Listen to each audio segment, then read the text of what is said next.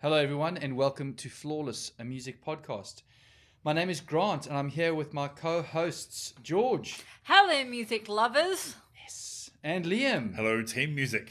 There we go. I didn't, I, I didn't, I didn't start it, but I'm keeping it going. Sure, let's keep it going. So, everyone, each episode of Flawless, a host or a guest nominates an album that they think is flawless, and we discuss how they discovered it, what they love about it, and what makes it flawless for them. We've got a Facebook group. It's called Flawless Family and Friends, uh, Friends and Family.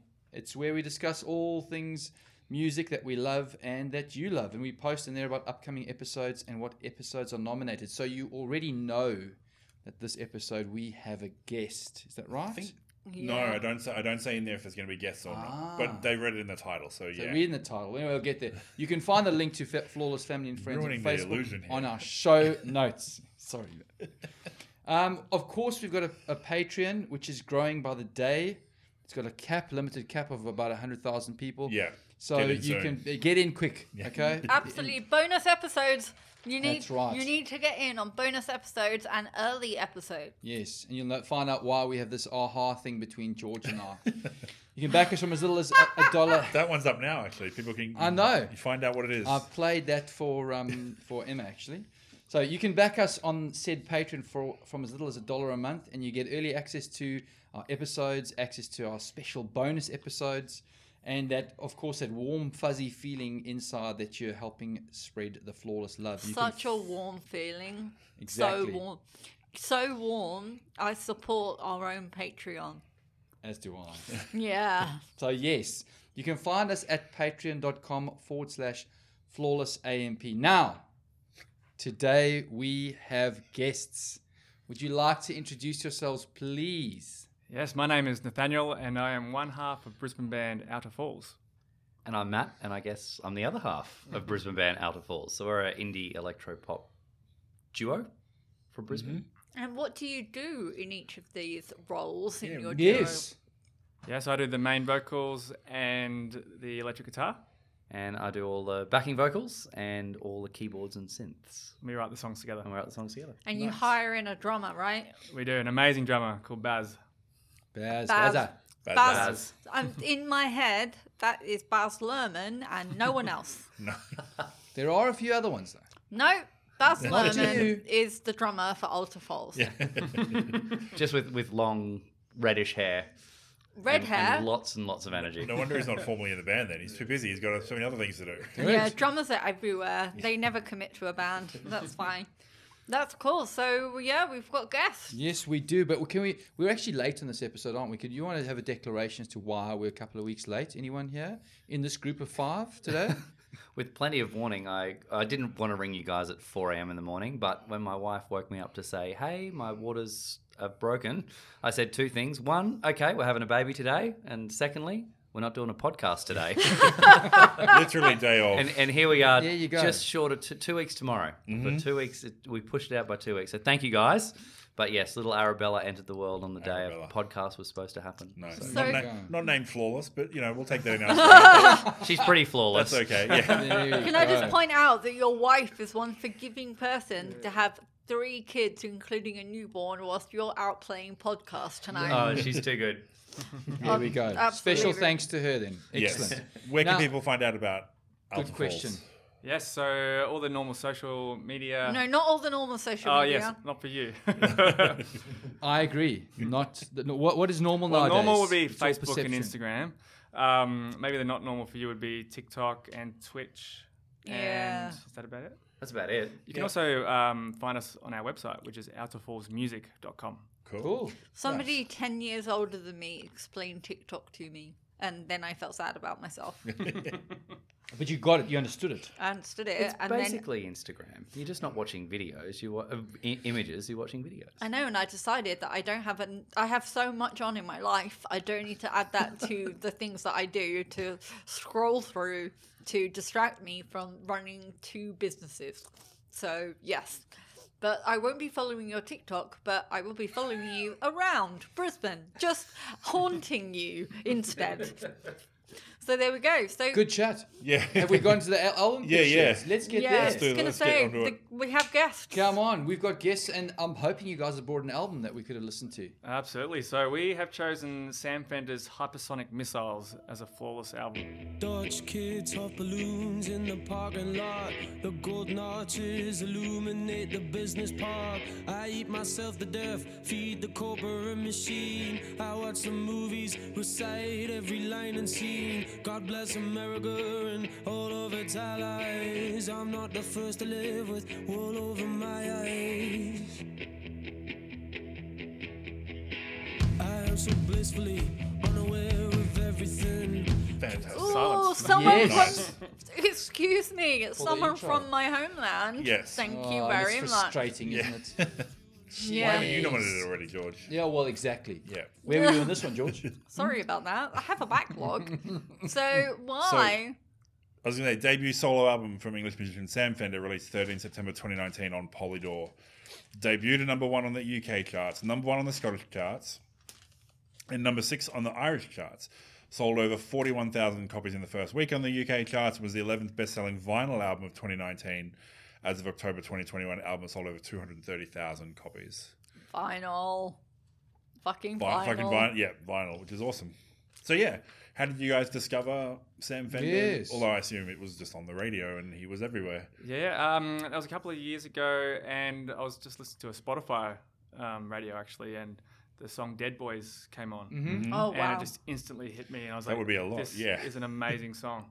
Um, and so then I told Matt about it, and um, I think you there's a particular song that you really liked. Wasn't Yeah, the, the very first, well, really, uh, the first song I checked out wasn't actually on this album. Uh, it was another. It was on his other album. It was All on My Side, um, which an EP, I it- it- yeah, and it, that song in particular hit me enough to go right. I need to check this guy out more, and then listen to Hypersonic Missiles and went, "Yep, That's it. lock it away, lock it in. He's great. I'm listening to him. It's perfect, great." Nice. So you didn't necessarily hear it when it first came. Was that when it first came out? Or I'm not sure. I don't think so. maybe down Just the a line. Spotify ra- radio. Then. Yeah, Yeah. that's it. And Dead Yeah. Yeah. It, Nice. it must have been. It must have been pretty pretty early, I think. pretty early on because it, the album was released in 2019, Mm, and so it must have been within the first six months of it being released. Would Yeah. have had to have been. Mm. So it came on um, Polydor, who have like the Who, Motorhead, Jam, um, Take That, Girls Aloud, plus like on the indie side track they have Elbow, Bright Eyes, and Snow Patrol, which made a lot more sense to me Yeah. when I was listening to Sam Fenders. Yeah. So yeah, and I was like, yeah, that was cool. So he got his first guitar when he was 10 Mm-hmm.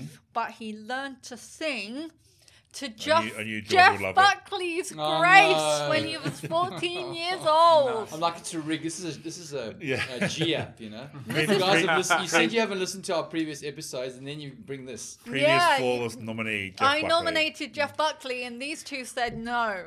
Oh no! Why? Did you say no?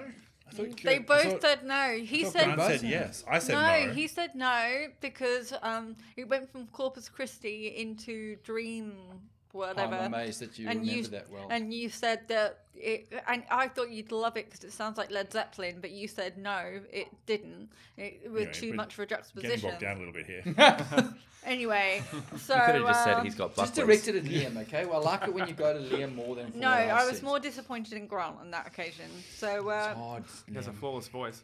so He, he um, does. so we we're not quite sure.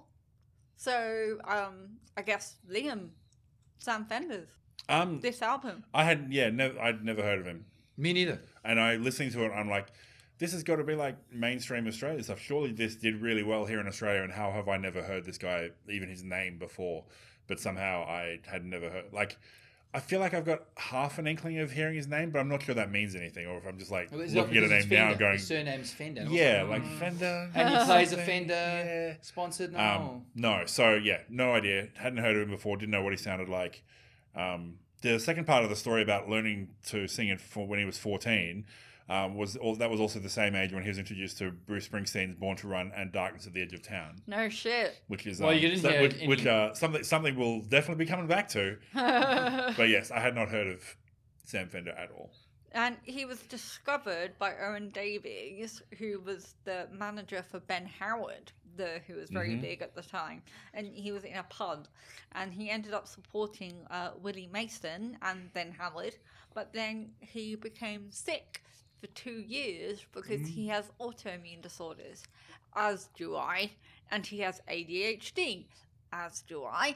So I was like, and he's from England, as am I. So I was like, relatable. You related. Yeah. Basically related. Again. And we You're basically played. the same person. We are. We, Are you? Are we- you Sam Fender? I am not Sam Fender, but um, I was also brought up in poverty um, and had um, a sickly parent um, and uh, play guitar, but I am not Sam Fender and I have not um, played Glastonbury.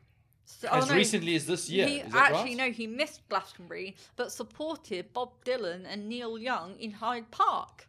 So I've not done that with my autoimmune and ADHD Yet. Yet. Yes. yet. There's still time. But no. So Oh. I had heard Yeah, Sam sure. Fender. You, you'd heard of him. Yeah, definitely. And I'd heard hypersonic missiles, but I hadn't heard the record. So this is the first time that I'd heard the record because I'm not that great at listening to music that's modern, that's not hardcore punk. So um, uh, this wasn't in the wheelhouse of hardcore punk, as we'll discover. Um, however, it's in the wheelhouse of things George needs to listen to. Cool. Grant. No. No, Of no, course no not. Sam Of- Fender. No, no, no Sam Fender. Not completely out of your wheelhouse. I wouldn't have. No, it's not. Yeah. Um, but I don't know what I was doing. Just hadn't. Just never got there. right. Um, so yes, Cool. very pleasantly surprised. Thank you for bringing it. Yeah. yeah. Has Have you seen him live? Has he toured Australia? He has toured Australia in 2019, I think, but didn't come to Brisbane. Okay. Splendour we in the did not grass, see him. wasn't it? Yeah. But we want to see him. Yeah. Well, I, I think did- so. we, would we'd support him, really. Yeah. I don't think we'd If say he no. needs- Sam, if you're listening. yeah, yeah. So No. yeah, that, that we're classic cool, thing Everyone's cool. where it was Splendour in Melbourne and Sydney as a tour. Oh, I Come, to, hate come to it. Brisbane, guys. I hate Oh, it when well. they do that. But when I go to Splendour, I wear a lot of glitter. So Okay. it's the only time I do it Right. because my partner won't let me. Yeah. so, as much as it's a one person name, Mm. he does have a full band behind him for the album. Do you have the details there of who who's on the album? Who I- plays? I don't. Not in front I of me. do. Okay. Sam Fender is on vocals and guitar, Tom Ungerer on bass, Drew Michael on drums, and Joe Atkinson on synthesizer, and then Johnny Blue Hat Davis and John Waugh on saxophone. So we do know something about. Is it John Moore? Did you say? Yeah. Mm. So he Saxophonist, he is the saxophonist for the 1975. Okay, nice. Yeah. So he played on. I'm trying to think which song it was. Um, it's about halfway down the album, but the rest was played by the the blue hat guy. The Blue Hat guy. Yeah. Cool. awesome. Blue hat guy. So yeah, it was rated. Uh, Clash magazine called it the 13th best album of the year. Gigwise called it the 14th. The Independent called it the 20th, and the NME called it the 38th best album of 2019. So lots of people signing off on the album, which opens with Hypersonic Missiles, which was also the first single, and I think really gives you a really good introduction. If you've never heard him before and you're wondering if he might be for you, just listen to that song because if by the end of that song you'll know one way or another Yes. if, if he's going to be for you. Absolutely. Um, so in that one, that is. So he's from North Shields. So does anyone here know where North Shields is? Northeast. So it's in the northeast and it's on the coast of Newcastle. So Newcastle's quite run down anyway, but North Shields is one level below that. It is a really like bad shithole of a place to be from, um, and everyone there is living in abject poverty pretty much and it was like a rundown like dock kind of town and stuff like that and um, it is not a great place to grow up so um, we talk about Springsteen because we're going to have to. but Yeah, will. Springsteen's first job was being Springsteen. So he sings about being the working class man, but he's never actually had a job as a working class man. Whereas Sam has lived it and breathed it and then wrote about it and has also been sick and then has brought to life what Springsteen has tried to do. Like, um, and well, Wouldn't Dal say has done. Tried to do like he didn't do it. No, but he's done it. But he he didn't But live it. He doesn't live it. It's not.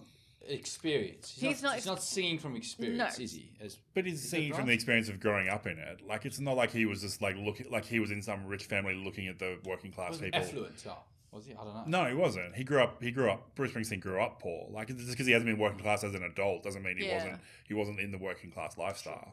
Okay. Well, um, I guess Sam's kind of situation was like quite um, difficult, like Mm, very difficult. Extreme.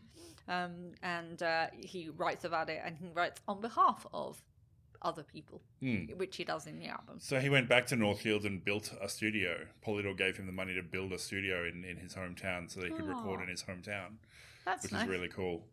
And then also worked with his, uh, was produced by Bramwell Bronte, so who was a longtime friend and a producer. Even though Polydor were like, oh, we could get you someone really famous, and he was like, no, I've, I've this, you know, I've worked with this guy. He's my friend. I'd really much rather work with my friend rather than bring in some big name producer. And he keeps referring back to that as well as kind of like um, on an interview I watched uh, recently with him, um, was saying like he can go and play all around the world and he gets to travel the world and see, but when he comes home, he's like, this is where I record, this is home for me. Like, this, Mhm. it's almost like this excitement, like, this is, yeah, I'm in, I'm in my place. So to have the studio there was, yeah. he- That's he- awesome. Yeah, it was great. Nice. Okie dokie. So um, it opens with hypersonic missiles. Mm-hmm. And I write Springsteen E Street Band. Yeah. Yeah, absolutely. O's. He, he, he borrows from a few different phases of East of Springsteen across his the album, used Yeah. different part of Springsteen's career, which is completely fine. Because I don't I don't think he's trying I to don't hide it. him pre- that. No, yeah, I don't think he's trying to pretend he's doing it differently either. I think he's very open about it. Absolutely. Well, he well he literally sings. Look,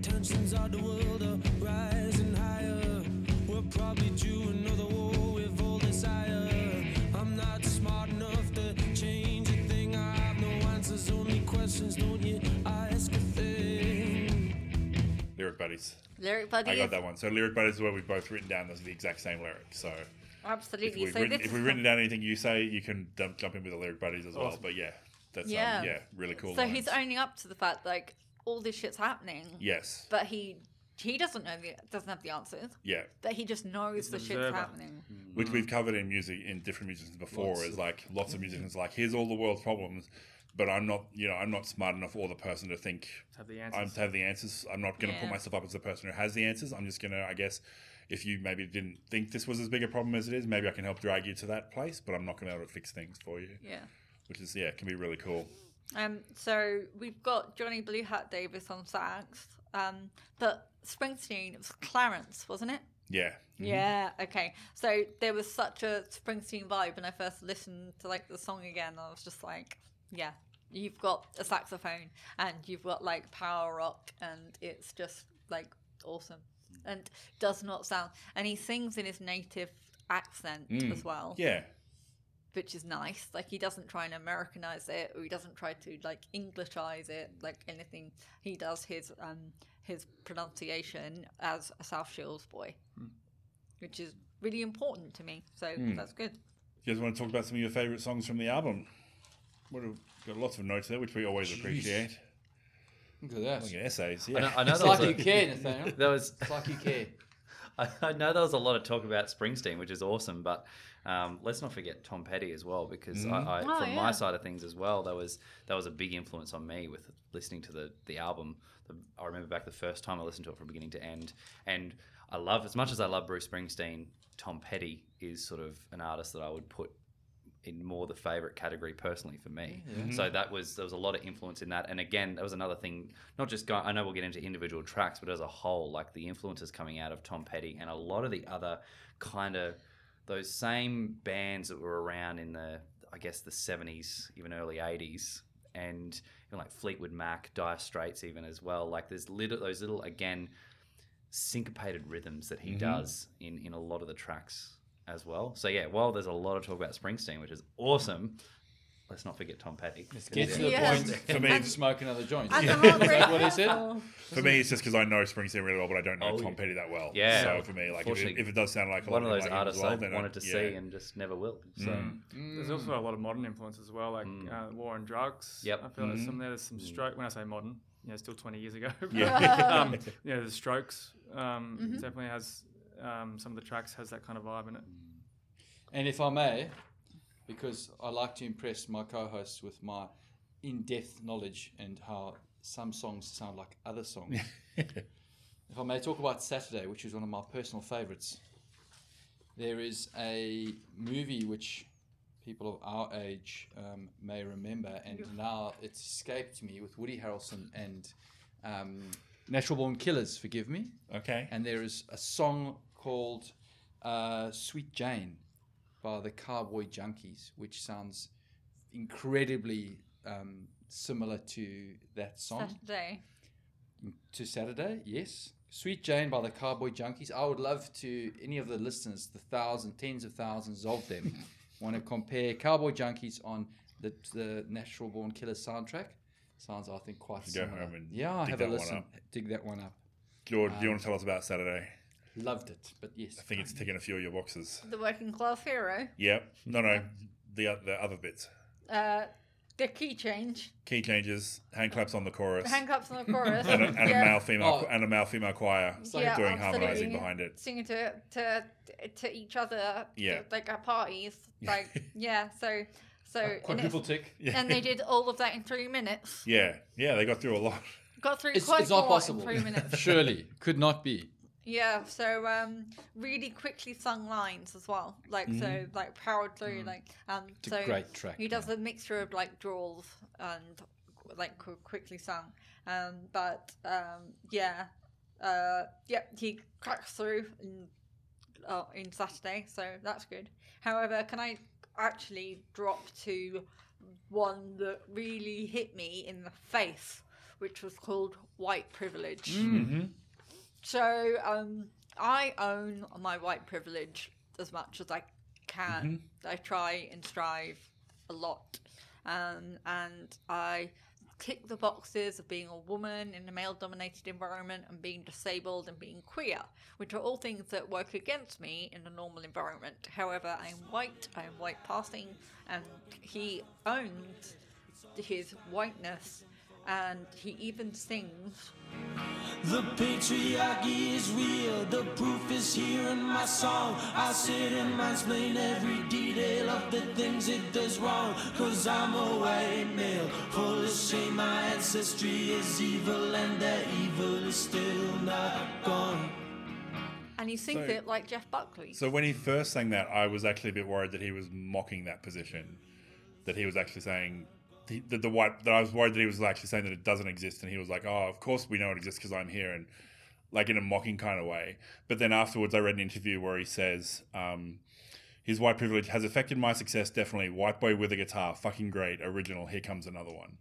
So I'm like, okay. So when I like when I first heard the song, I never heard it, hadn't talked about it at all, and I was a bit worried that he was actually mocking that position. But then when I heard him talk about it, I was like, no, no, it's okay. He is accepting that that's he's yeah talking Yeah. about it in a real in real terms, not in mocking terms. We may have read the same interview because yeah, one of my notes here said to to mention that you know he's he's admitted that look he knows even though he's grown up and had it tough, Mm. you know he, he still acknowledges that he's Yeah. still a privileged white male, Mhm. um, and he's got a guitar and he gets to Mm. do Yeah. what he loves. So yeah, Mm. it- And mm. he talks about Brexit in a number one album. Yeah. Like that's got to be a first. But it was almost that whole song was almost like a lo-fi Americana kind of track. Because it was, yeah, it was just him and a guitar. Like there wasn't a big sound behind it. It was just him and the Yeah. guitar, and then a male choir at the end.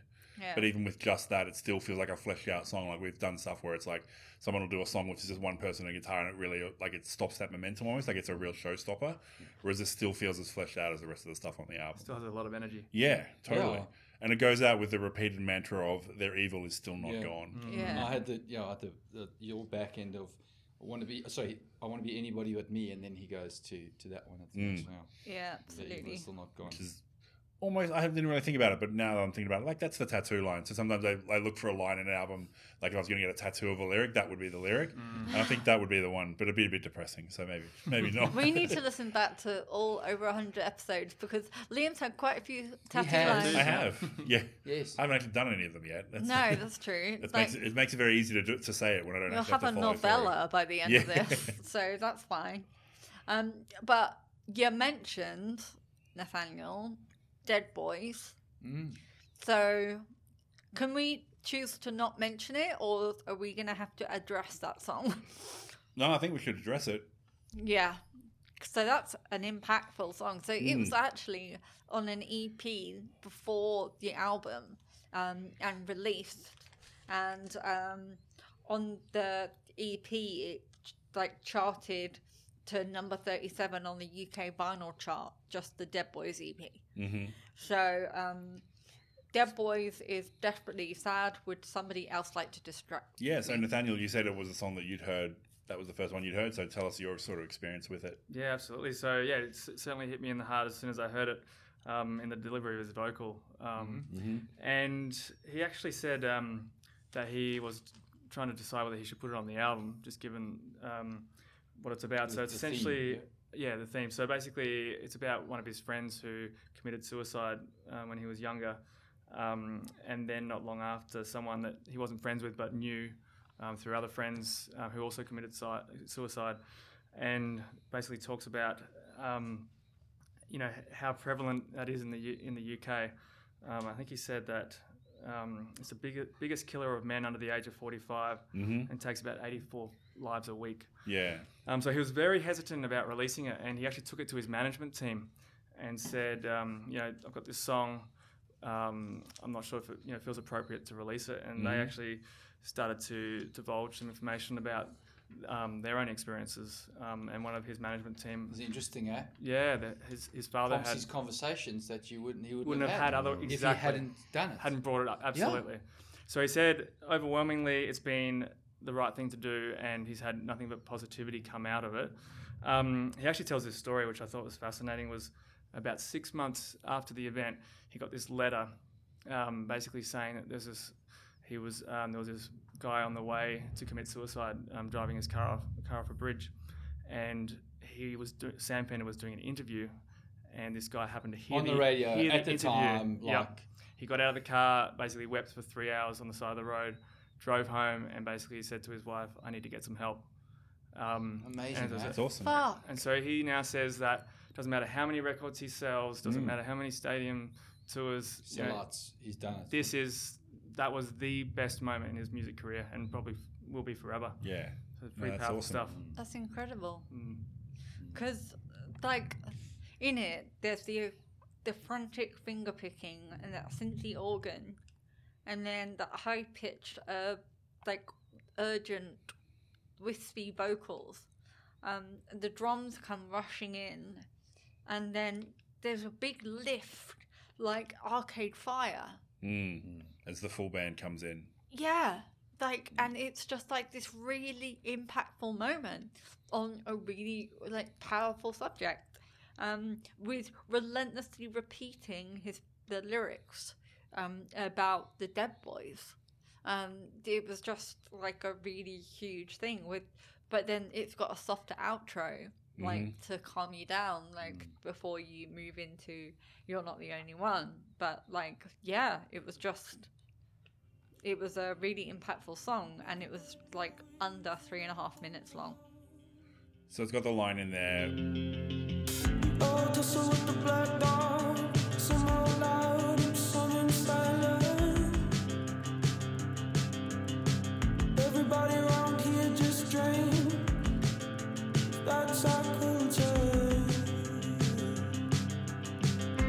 And I think there's a huge, there's like when I, as an Australian, I feel the same way. Like, Yeah, like sure. so much of Australian culture is predicated around alcohol and consumption of alcohol that it's probably hiding a lot of the similar things that he finds is hiding it in his English culture as well. Is that that's that's our go-to is like don't talk about your feelings, just go and have a drink and have a beer and don't worry about it and everything will be fine Push it down. Push it Yeah. down. So I think that was really it really hit me that line. yeah definitely so yeah so that one was hard but actually really impactful because it is the highest cause of death for males under Yeah. 45 so he did something and he was only like 20 something when he released this album He's an old soul, though, hey? Absolutely. I think so. You Yeah. Flip it, guys. Yeah, for a debut album. Um, it's incredible, and and I think for mine and, and not, um, I think to write the music that it isn't all dawa, and but the theme, the, the- what he what he sings to is heavy themes is, is a real special like, gift, or, or like he's, I think he's done particularly well around that because I don't, you don't necessarily there's serious, serious themes, but the, the, the music that underpins it isn't necessarily down and No. and depressing and, and shit. You know, for like, um, Yep. So I, I took a lot from from that as well. I mean, that's a uh, you know very very heavy themes across across all of it, and yet yeah, musically it's It must can- take some guts to do it. It must take some guts for him to do it as well. Like, Yeah. So, mm. Yeah. like, you know, there's, I guess, we were only talking on the way in tonight. Like, you know, we live in a world where you, in, in some, in a lot of ways, you've got to be really careful what you say and come mm-hmm. out Yeah, yeah. publicly. And particularly with him on a platform the size that he's got, you know, it must take, well, yeah, he had the, that meeting with his management to, to talk about this particular song, but just, yeah, it must it must take some guts and some confidence for him to be like, no, this is Mm. This is what I stick up for and what I what I believe Yeah. in and what, what my views are and this is what, what I believe the, the needs issues are. and said. that's it. Yeah. I'm going to talk about discussed it. Yeah. or sung about. Good on yeah. him. And it's Absolutely. interesting then because he like because it's a debut, so it's not like he got super famous and then was like these are Yeah. things I want to talk Yeah, about. He was correct. like, Mm. Came I'm gonna with it. I'm gonna sing about these things, and maybe at the start he was like, I'm gonna sing about these things because you know 30 people in my hometown will probably hear this record and that'll be it. And then suddenly he's a world beater, and like playing to huge crowds in Glastonbury and all that sort of stuff. And he's got to like he probably took him by surprise, like, oh okay, I've really got to lock in on this stuff now because it's going to be a huge, such a huge audience. But it's, it's um it's also I mean credit to the producers then or his management when he takes something like that that is so you know raw or revealing um you know as a song and they say yeah go you know Mm. and they, Absolutely. and they, not only do they share their stories to whatever degree is you know has been reported but to say no put it on Yeah. um A lot of the interviews he was doing early on as well were, um, I- I saw one on Channel 4, um, which I think the BBC, the BBC mm, in the UK. Um, there was a morning television, probably from um, closer to where he lives, I think. Um, and so he's talking about these big issues, you know, on national TV to an audience which is not necessarily a music-loving audience. Um, so I, I do find him incredibly brave to be bringing up some of those topics, particularly in the cancel culture that we have. Yeah, Yeah. well, Mm. in Play God, he literally sings the lyrics. By the monument, you heed. Barney screaming through a megaphone. Get your hands off the Middle East. So this guy is thinking about his own poverty and growing up, and then he's thinking about the bigger issues. And he's and it's literally called hypersonic missiles. Mm-hmm. Thinking about like the fear of those things happening. Yeah, Um, giant and- military establishments and stuff. Absolutely, and there were in Newcastle, which is like 50 miles from South Shield, there were huge, um, like Syria and Middle East invasion like protests and stuff that were going on that he would be impacted by, and he's turned that into a song um, called "Play God." Like that's a really big deal to like like to have the balls to actually call it that and then to sing about such an issue is really impactful. So that one front loads the bass as well. So there's a really cool Yeah. bass line all the way through it. And these little staccato guitar pits all the way through, but mostly the bass is holding sort of the rhythm and the melody all the way through it, which is it was cool to have a song like instrument wise they're all quite a lot of them are quite similar. So that one was nice to have something a little bit different in the mix as well. Apparently, that one was recorded on some very dodgy equipment And, Oh, done, okay. and done on the fly. and done on the fly. Right. Yeah. Oh, when, I say, when I say dodgy equipment, just not the equipment you would go to an expensive studio for. Just Yes. you know, Yeah. very much home studio Mm-hmm. equipment. So Sweet. Well, it's almost gospel, and I liked that. Like it was very ballsy very um, white man in his twenties to come out with all of that. Are there other songs, boys? For, for me, the one that jumps out as, as my favourite on the track it would be Will We Talk. I was gonna, hey, Yeah. I I think anyone who can bring in a glockenspiel or bells or whatever the Yeah. actual Right. instrument is that he, Yeah. he uses there, I think well done. Um, and just great energy. Like it's just, yeah, he just brings so much emotion, but the energy and the drive of that song, that's the one that sticks out for me. As Yeah. If I had to pick one, that's it. Nice. I thought it sounded like a triangle. I wasn't sure if it was a No, it's glockenspiel the or just glocken. it was I've a totally heard glockenspiel. glockenspiel. Okay, cool. I underlined it. It was Um, big so- sort of E Street sounds, like big sort of Yeah. party party vibe sort of thing. very much so yeah. It If made you me- dance with me darling Yeah. It, it made me think absolutely that the chorus is one for the sweethearts. She said,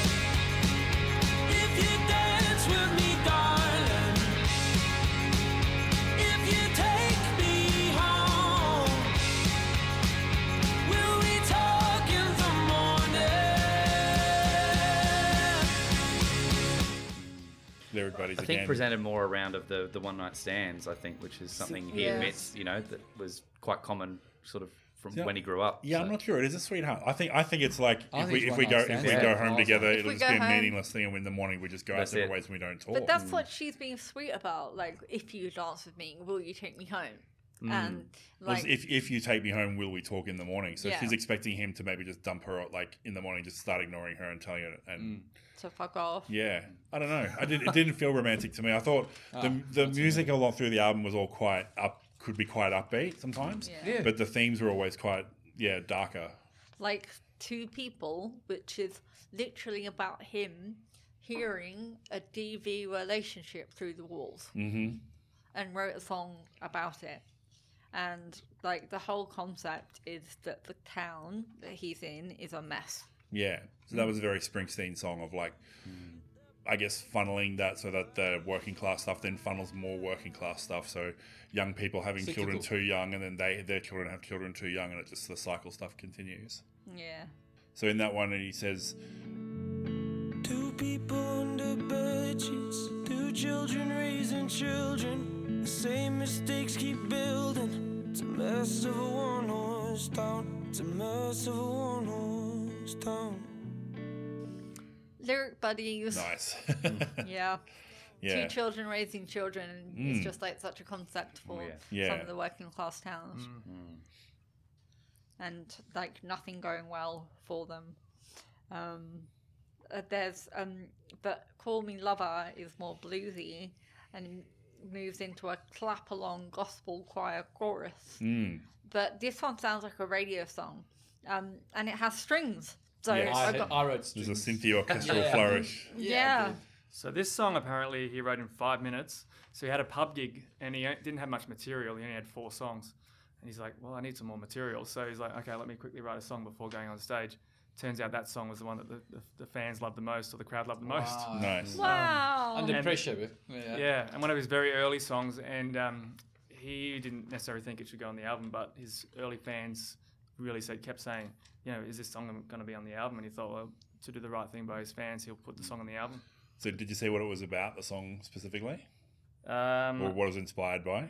So he said it's loosely based. So it was interesting. Most of his songs, he um, he says are fictional, Yeah. um, but are inspired by a relationship that he's seen or, or something that he's Yeah. observed.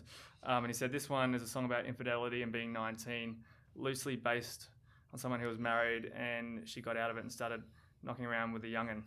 and it's and that's it. Simple as that. Is what he Yeah, said. so I had inspired by an affair with a married woman that Fender had at 19. Oh, so okay. I, I, Interesting. The, the, the Ah. version I said that it was something that he did had had happened to him, Yeah, and he sort of obviously warped it into a story. But yeah, Which makes sense with the lyrics.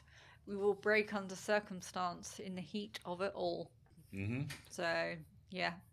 And a lot of people say that your best songs are written in five minutes, right? So maybe that's why the fans liked it. yeah, Yeah, I liked it so much. So, um, Leave Fast, the next one, another nod to Buckley in that one. yeah, For totally. the intonation. Yep. The melodies of the two instruments complement each other. Mm. So, um, what I wrote down was um, for Leave Fast, I can imagine him in a bar in Byron Bay, like describing a hellish poverty landscape trapped in its ways, and he had to get away.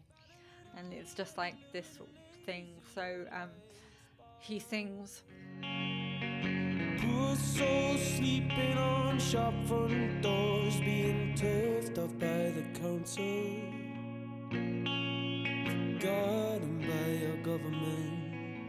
which is definitely out there as real. I had that plus the extra line, the line after that, which is a selfish little baby with no responsibility watching people die in the cold. Nice. So yeah, just hmm. yeah, lots of social problems that he's witnessing and putting into his songs. And he said um, there was an old bloke in the pub one night that said to him, "Leave fast or stay forever."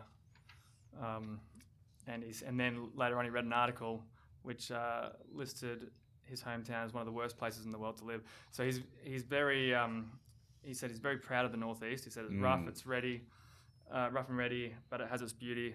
Has one of the best beaches in the country. Um, It's not wrong.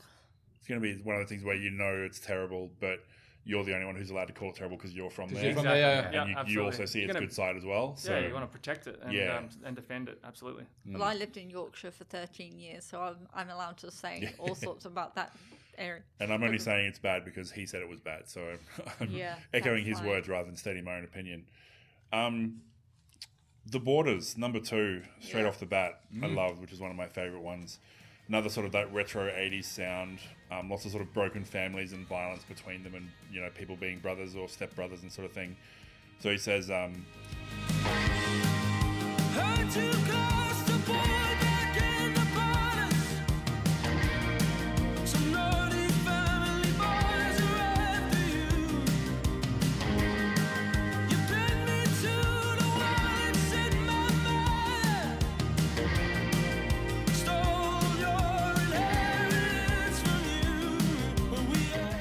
that idea of like people marrying people and families and you know fights over money and inheritances and stuff like that, and like what would normally be sort of quite low key family squabbles get violent and become actually about life and death because that's the only way people can get it by can get by. In one of the meanings around that song, it was related to um, his godmother's suicide, Okay. which would talk to the inheritance Mm. And stuff like that, which is um, desperately sad. But there is an epic guitar solo outro. Yeah, there's like three guitars doing Yeah. different things to finish. Yeah, into like brushing noises for like one and a half minutes of a Mm. five and a half minute song. With a sax solo Yeah. and gang vocals. Fucking love gang vocals. So uh, yeah, so like for jingly guitar fun times, it's about some really difficult subject. Mm, he said he actually said it's his favorite song, but he Oh, doesn't nice. really talk about it from from my understanding. It's, it's Okay. a song that he won't go into detail about the meaning of it. Right. Um, Yeah, cool. But But it's pretty it- literal. I mean, you don't have to go too much. That's true, too. No, Yeah. yeah. but he says he, he kind of wrote it from a place of guilt. You know, now that his life is going so so well and his, Mm. he's got that success. Well, he must have turmoil inner turmoil. Absolutely. Surely, Mm. you Yeah. know, like, um, yeah. It's that thing of yeah, you've got you've been successful enough to get out of where you came from. Do you think you're better than that? Absolutely. Yes, you kind of are, but also you're not because that's where you came from. Like, Yeah, it's, yeah, don't forget your roots. huh? Yeah. And, you know, very in the traditional sense. Are there any other? Mm. I'm, I'm conscious we're yeah, yeah. we're Keep an eye on the clock. Any, anything else you guys want to talk about? yeah, Any other songs? Grant, do you have any double ticks? We covered Oh, no, I've spoken about Saturday. I certainly love Saturday, and I and I liked um, I liked to Use at the end. I thought it was a great. Place. yeah, and, nice, um, something different. something different, and and um, you know, we certainly uh, it's um, we don't always go for a live track at the end, Mm. um, and I thought that it was really understated. There was was a live track um, until right then when everyone was clapping. So Yeah, thought that so it was was just just Sam and a piano on the last Yeah. one. Really, really. And it has lyrics, um, which is like the whole tall poppy syndrome lyrics of I'm crawling out of the stagnant hole that you're wallowing in, so don't claw at my ankles. Mm.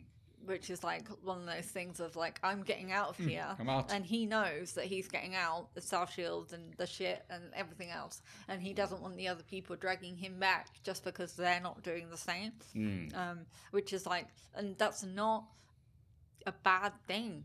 Yeah, no, just succeed. Mm. correct. Yeah, it's it's there's a whole lot of positions about how he feels about his hometown across the album. So that's Yeah. that's the one where he does that, and we've talked before where he was like he loves his hometown and then he hates his hometown, and it's yeah, Yeah. lots of different positions.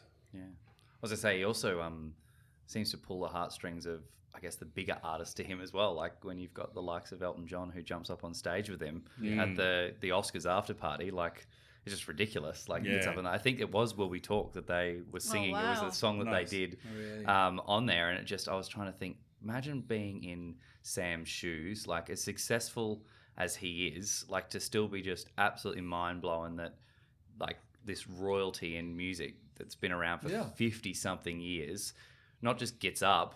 But also knows the lyrics Knows to your his song, songs and actually starts singing Come it out. on. I'm just like, come on, like Yeah. what an maybe it's just like me being a piano 20s player too. and a keys player And a big just, Elton fan. and a big Elton fan. I know we're not doing Yellow Brick Road on Yeah. this, so, but um, uh, yeah, it just that I remember watching that and just going, "Wow, you like that."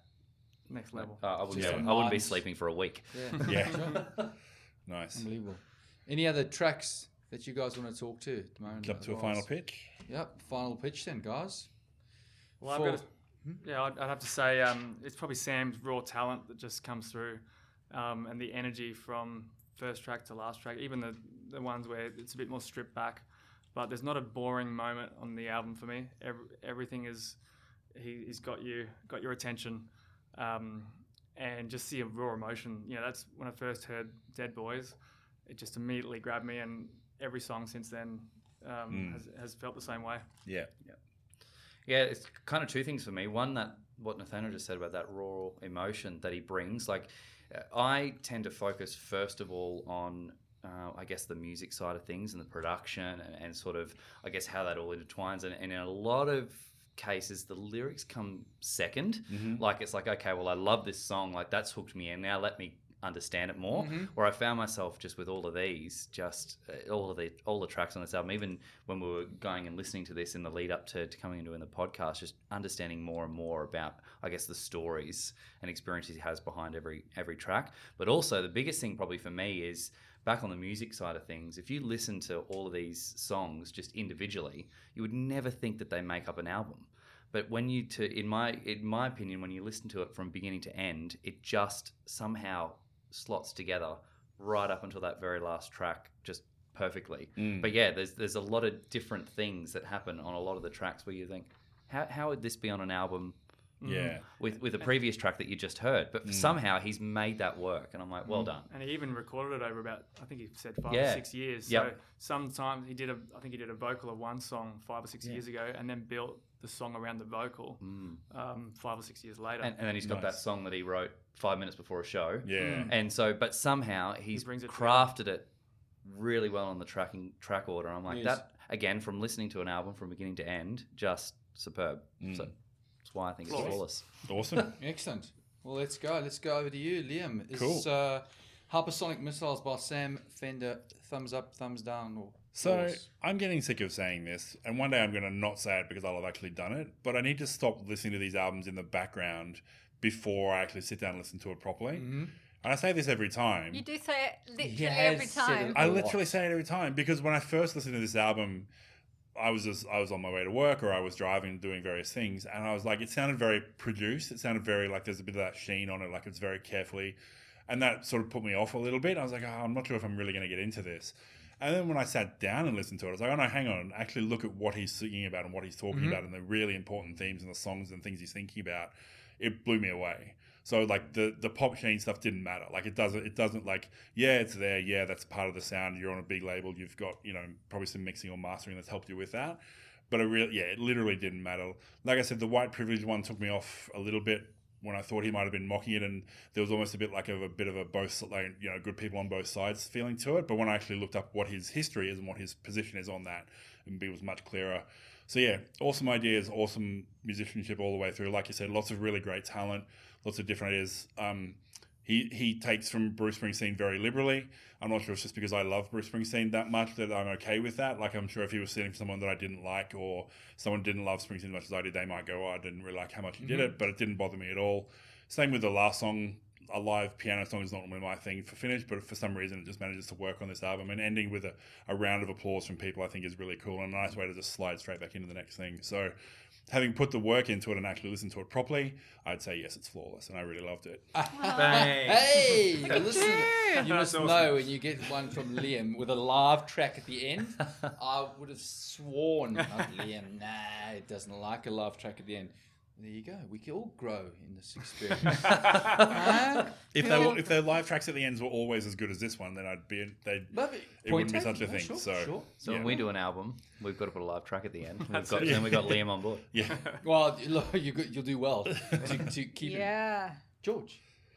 So this album liberally takes from other artists as we've addressed throughout. So we've got the Tom Petty, we've clearly got the Springsteen, and when I listened to it the first time and I had no research, I was like, oh, he's trying a bit of Buckley there. And then I learned that he was using Grace as his like Yeah. vocal I read that training. And I was like, oh, okay, that makes perfect sense. Um, so, um, yeah, so it's, um, we, we've got what, 48 minutes of music, and he's got songs about things that I care about, and he's singing about things that I care about. he's writing stuff that I care about. He has ADHD and autoimmune, which I have, so I'm immediately drawn to him, um, obviously, and he's from the UK. Um, and I can't believe I hadn't heard it properly, like in advance. So it does ebb and flow between the soft and the loud and the different instruments that come in. But I do think it flows quite beautifully. Um, unlike Liam, I actually got bothered by the applause at the end of Use at first because I thought to myself, yes, that was a cracker of a song. You didn't need the applause at the end to prove it was live. Like that that bothered me at first because that was me thinking to myself, this is your debut album and you're just showing off that you've got this perfect pitch and you're playing this perfect piano and then you've got this applause in an audience and I'm like, why would you do that on your debut album? And then I thought to myself, the aplomb of which he's brought the album um, and the social commentary that he's covered, why would I get pissed at like seven seconds of applause at the end of an album when he's delivered like 48 minutes of something that I would say is flawless. So, despite that applause of me thinking, you cocky bastard, um, I'm going to put it down as a flawless show. Nice. Now, Cool. now, Because. I just to jump in there, I when it was live, I thought I didn't know. I was torn between is he live, like it's a live at a concert, which is what we would normally expect it to be, but you didn't hear any crowd noises before that point. So I was thinking, oh, would, did he mean live as in just point a microphone at me? I'm going to sit down at the piano and play this song in the studio now. We've captured it live, and it wasn't until the applause that I realized he was actually in the live thing. So I had the different. I, I thought it needed that applause just for me to go, oh, he's actually captured that playing live. well, it, at first, I thought it was a cocky little shit. Yeah, Um, and then I was like, I'm getting that. actually, no, it's not a reason for me to say it's not flawless because the fact that he was playing the first time I heard it, it was so perfect. Like the him and the piano was so perfect. If it weren't for the applause, I would never have known it was live. Mm, yeah, yeah. So- it, Yeah, did, it didn't I'm- sound I'm like a you. live recording. Yeah, Yeah. for sure. So instead of I'll give you that. cocky, I'm like I'm actually proud of the kid. Mm-hmm. So um yeah, so I'm saying it's flawless. Anyway, Sweet. Grant, it's over to you. Yeah, no, I just You're the decider. and no pressure, hey? No. Like, wow, I've got four on one. Everyone thinks it's flawless, and it's up to the African. Mm. um, yeah, look, never heard the guy. Um, opening track, I think you described it well. You know what you're in for Mm. from the very beginning, and and acknowledging what's been previously stated. Certainly heard Springsteen. I'll need to look. Look, I'll, I dig Tom Petty as well. I have to now think about where he's in there, but. Um, yeah, heavy themes, great musicianship, uh, and yeah, I thought it was flawless. Yeah. sure, I did. Of course, guys, amazing. Nice. A really, really great album. So, um, thanks very much for, Mm. for bringing it. Yep. Do you want to give an outro where we can find you guys again, or all good?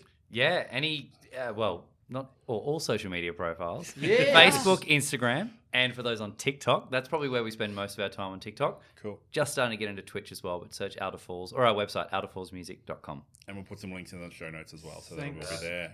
Thanks very much Yeah, again, thanks, guys. guys. That was really so good. unanimous hypersonic missiles, Sam Fender. Have a listen, amazing. Thanks everyone for listening. We have Facebook, Twitter, and Instagram only. We're old school, yeah. It's a bit, yeah. We are old-fashioned. flawless AMP on all of those, so you And can if join you want the, conversation. PO box, Yeah. just send us a letter. Send Send a us a, send us a fax, yeah. Um, and we can communicate via Tel- short message telegram service as well. it's SMS for you new folk. Carrier pigeon. Yeah, exactly. Uh, Morse code. Um, please join us on any of those old school um, socials. Uh, share or like our posts, or give us a rating. Every little bit helps us find more music lovers like you. As mentioned, we also have that Patreon, which is patreon.com forward slash flawless AMP. If you'd like to back us, please check that out. Thanks again for listening, and we'll see you next time. Ciao.